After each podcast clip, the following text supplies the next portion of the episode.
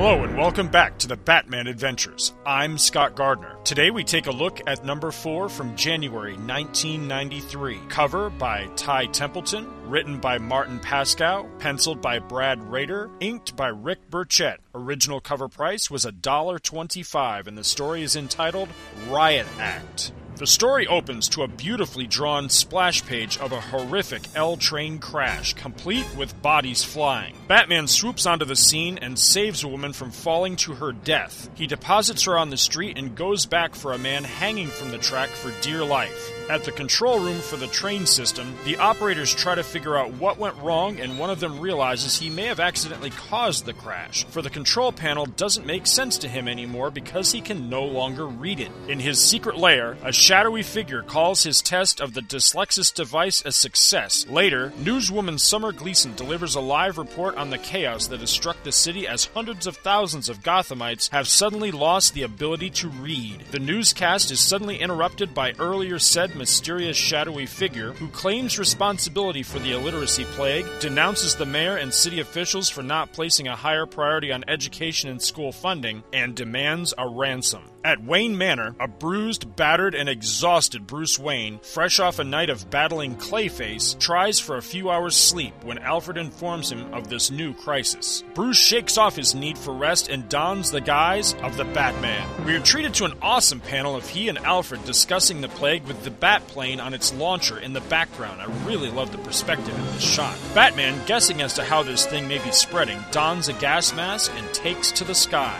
At Gotham State University, Dick Grayson decides that since classes have ground to a halt due to the plague, he is free to try to lend a hand. He rides into action on his motorcycle as Robin, the teen wonder, and straight into a scene from an end of the world story. Complete pandemonium. City blocks are ablaze, looters run rampant, and ordinary citizens are imperiled. Robin frees a woman from an overturned burning car just in time before it explodes. Batman, flying overhead, uses the Batplane to knock over a water tower and help douse fires. On the street, some toughs try to bike jack Robin, but he beats the tar out of him. He gets belted by one though and falls into an electronics shop where punks appear at first glance to be clearing out the joint, but in fact, Robin sees, are replacing some of the electronics items with others. One of them snaps on a boombox radio, and as the music comes blaring out of it, Robin suddenly realizes he can't read anymore. Robin signals for a pickup, and as the bat plane streaks by, Robin snags the rope ladder and is hauled off. The dynamic duo return to the Batcave and confer. Robin tells of what he witnessed at the electronics shop and theorizes that this thing may be spreading by broadcast signal. He's figured out that the thugs weren't looting the store, they were replacing the electronics with doctored equipment to help distribute the plague throughout the city. Alfred, meanwhile, finishes a voice analysis of the extortionist's broadcast and confirms a voice print match with the felon that Batman has already suspected. In his lair, said felon gloats about how his clever, evil scheme is working and how he'll show them once and for all that terror is the name of the game if they dare defy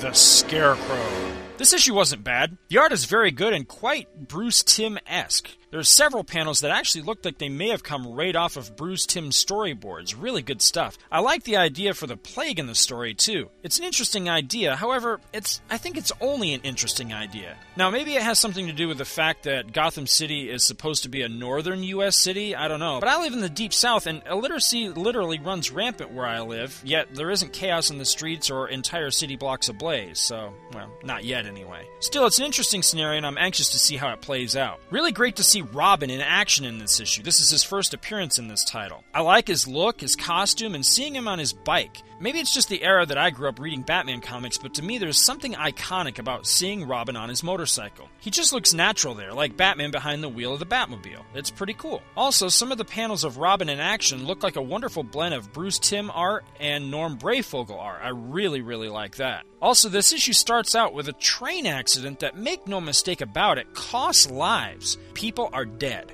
That's a pretty gutsy move, especially considering who the target audience arguably was for this title. That's pretty bold stuff. My only real criticisms for this issue are for one, there's a scene of Batman using one of the scythe like wings of the Batplane to slice a van in half. It's totally unclear as to why he does this, and while it looks very dynamic, not only do I think that this wouldn't work from a pure physics point of view, but also, how does Batman know that the back of the van is unoccupied? He could very easily have just killed somebody that was hanging out in the back of the van. I don't like that scene. I had the same criticisms with Batman's reckless endangerment of civilians in The Dark Knight, and I'm not giving him a pass here either. My bigger issue, though, was that, much like the shadowy figure Joker in prior issues before him, there is absolutely no mystery whatsoever as to the Scarecrow's identity in this issue. If you're the least bit familiar with either the Scarecrow's silhouette, his prior professional background before he went bonkers, or what his beef is with authority figures, then it's an absolute no brainer, and it steals any thunder from the final splash page reveal. However, that said, this is an interesting use for a villain that I usually regard as ultra lame.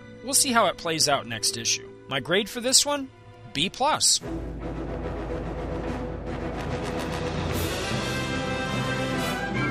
Feedback for this show may be sent via email to twotruefreaks at gmail.com or on our forum, which may be accessed via our website at www.twotruefreaks.libsyn.com.